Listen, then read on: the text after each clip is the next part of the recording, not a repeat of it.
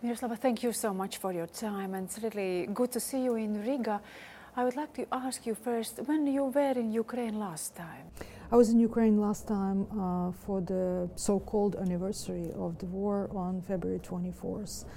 Um, I am covering the war since the beginning. Uh, I was supposed to be in Ukraine uh, to open the new bureau just before the war, and unfortunately, it didn't happen because of the war. This war changed uh, many people's life, many people's uh, plans. Uh, it has a devastating effect on, on a society, on, on every individual. And uh, it's important for me to tell the world about this uh, war. I'm covering this for global audience. And this is something I also wanted to ask you. Um, I think it's a very important aspect uh, to talk about war. And uh, journalists, I think, play crucial uh, role uh, to to open eyes also for the world. Would you agree?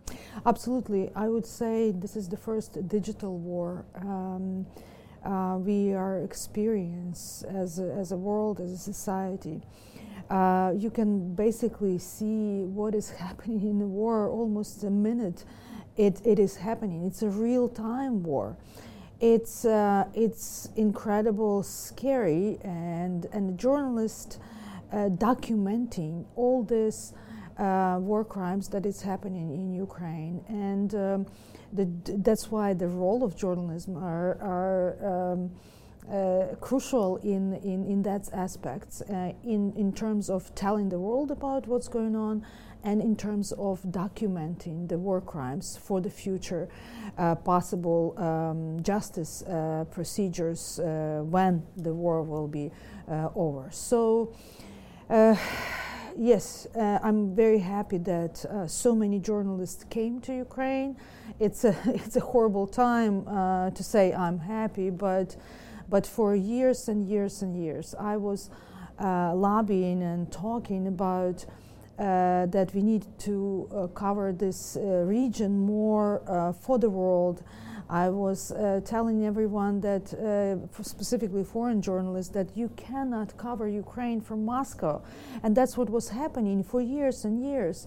And I think that the fact that there was there were not enough uh, foreign journalist presence in Ukraine and in other um, Eastern European countries, that um, impacted uh, the misunderstanding of, of the situation, mis, mi, not mishandling, that's another word, bigger word, but misunderstanding, and not uh, proper uh, assessment of the, of the situation on, on the ground. So now hundreds and hundreds of journalists came to Ukraine to cover this war. And they are, some, some of them are discovering Ukraine for the first time. Um, but it's important that, that they did because the, all this uh, very costly and all, all this can be uh, deadly as we know. Yes, and we heard that actually uh, uh Russia's war in Ukraine uh, is lately the most dangerous for journalists because journalists are uh, targets, uh, yes. which uh, wasn't before in other uh, conflicts. Would you agree with that? Absolutely. Um, uh, as we know, according to many. Um, many um, non-profit organizations who are um, protecting for protection of journalists that 12 journalists were killed in 2022 in Ukraine because of the war. Uh, many of them are Ukrainians, but some of them uh, are uh, foreign journalists. Uh, the first casualty of the war was my uh, classmate from Harvard, um, Brent Renaud, and he was killed by a direct shot. Um, near Irpin, trying to to take pictures of refugees flying uh, when the bridge was destroyed from Irpin. Uh, and I remember that particular moment uh, because two years ago, when we were at, Harvard, uh, we were telling, um, teaching uh, our classmates about Ukraine, and I felt a little bit even responsible for what happened because he wanted to be there so badly Another uh, of my classmates, uh, Colombian journalist, uh, we, they were a team. He was shot as well. He survived. He had like 12 or 13 operations, and um, thanks God he survived. But yes, that was the first casualties of war, and many more uh, happened after that. And uh, and that's the risk uh, journalists take uh, to tell the story. And uh, I always say that journalists are the they are they are simi- very similar to to soldiers. the soldiers protecting people from physical harm, but journalists are protecting uh, people uh, or giving them uh, truthful information that is very important for decision making uh, for people. So, uh, but but but journalists are hero of our time as well, and we have to acknowledge that. I'm thinking about Ukrainian journalists who had to. for example, they were reporting on culture or agriculture or economy, and all by a sudden they had to become war journalists. Do you know these examples and what do, would they tell about? Absolutely, absolutely. Many of them. I mean, let's say there was a, a lot of uh, we know that Ukraine is not uh, have a lot of issues with corruption, and there were a lot of investigative reporters who would uh, who would cover that topic extensively. So basically, all those journalists switched their hats uh, at the beginning of the war and become uh, uh, start investigating the war crimes and start uh, documenting the war crimes. I know a couple of organizations who totally changed their their profile and their and their goals. Um, for Ukrainian journalists, it's very difficult because. Um, because of the mm, emotional involvement as well. So they have to tell the, the story about the war and same time they are experiencing that for themselves on a daily basis but we know how important the information for people is. Um, it's like when some would, some would say, like before the war, some would say the uh, the, the, the information is a key and uh, it's it's very important. Now, uh, during the war, it become like so ingrained in our minds because those people who are sitting in shelters, they don't have it, the, the, the, the biggest problem they, they, they told later was that they didn't have information uh, what was going on around them. So information is a crucial, is a key for, for survival of the, of the person. So yes, and Ukrainian journalists are have like a double suffering because they have to change the profession. I mean, change the topic that they are covering. In same time, they are experienced and they have to survive themselves to actually um, tell that to the world. Actually, there is no differentiation between women journalists and men. This is, and Ukraine is unique with a lot of uh, women soldiers as well. So the same in the journalism. Uh, absolutely. I actually, my uh, latest story was exactly about that. I interviewed uh, two uh, Ukrainian former journalists who um, sign up for the army, and they are uh, on the front line right now. One of them, a young girl, 25 years old, and uh, she said uh, to me, "I." Uh, my father is uh, in Bakhmut. My uh, boyfriend is on the front line near Izum, and I decided to sign up as well. I felt I didn't I didn't want to go out of the Ukraine. I wanted to help Ukraine uh, with what I have. So she is, and she was the one who, when we went to with my crew to Izum to to cover the mass grave. Um, uh, uh, situation, the, she was the one who was helping us to get evidence, to, to escort us around. And as a journalist, uh, TV reporter, um, uh, she, her uh, loved one, her boyfriend was killed uh, in, as well near Izum, and she decided to sign up for the army. And the way that she was trying to kind of pay, pay her, uh, or maybe she said, it's easier for me there than than than home. I feel that I'm doing something for for for myself, for my country, and for the memory of of my um, beloved. So Yes, yes. Some journalists changed the topic. Some uh, decided to become soldiers. And also, I would imagine that with the war for journalists, if the, the war is in their country, it makes the whole thing much more personal than to be war correspondent. Absolutely, absolutely, and and it's like a, a actually one of my reporter in D.C. Uh, she uh, she's a White House correspondent, and she said.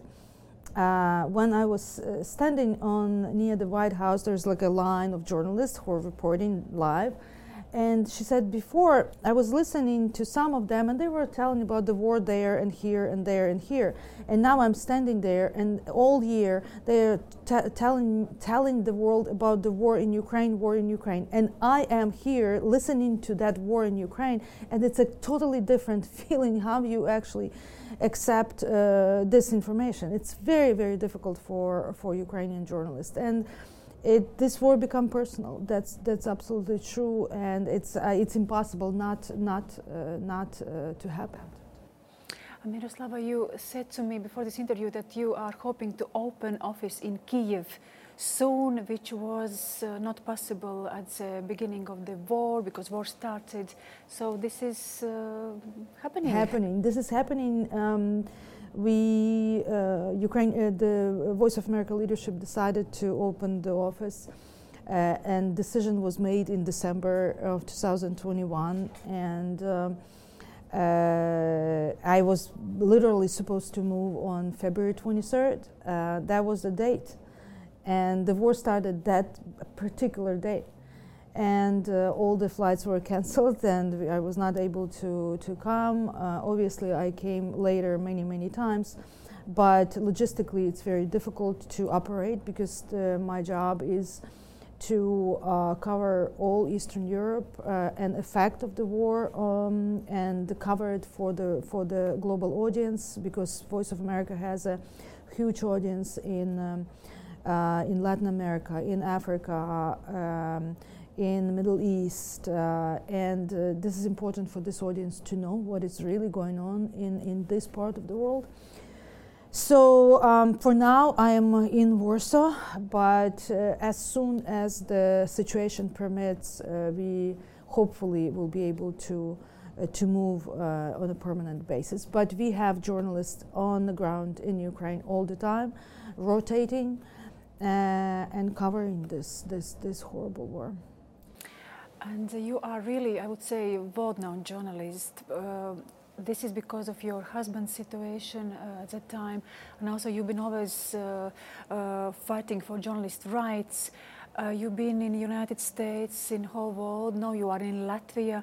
Uh, how do you feel? Does world listen? Do you feel that your war in Ukraine he is understood? Do you feel supported? Do you feel uh, that you have friends in the world and your messages You know, I, I think uh, as closer to the war, as better it's understood.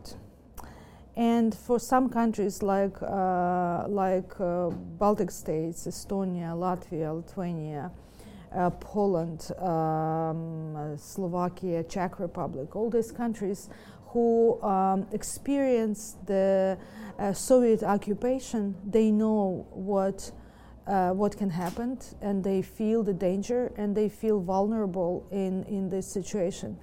Uh, yes, they are part of NATO. However, uh, however, uh, it's not guaranteed that if uh, Russia would not be stopped in Ukraine, they can come further in this area, in, in this region as farther from the world, uh, like um, Western uh, European countries, it's less understood. Uh, it's much less understood in Africa. It's much less understood in Latin America, in South America.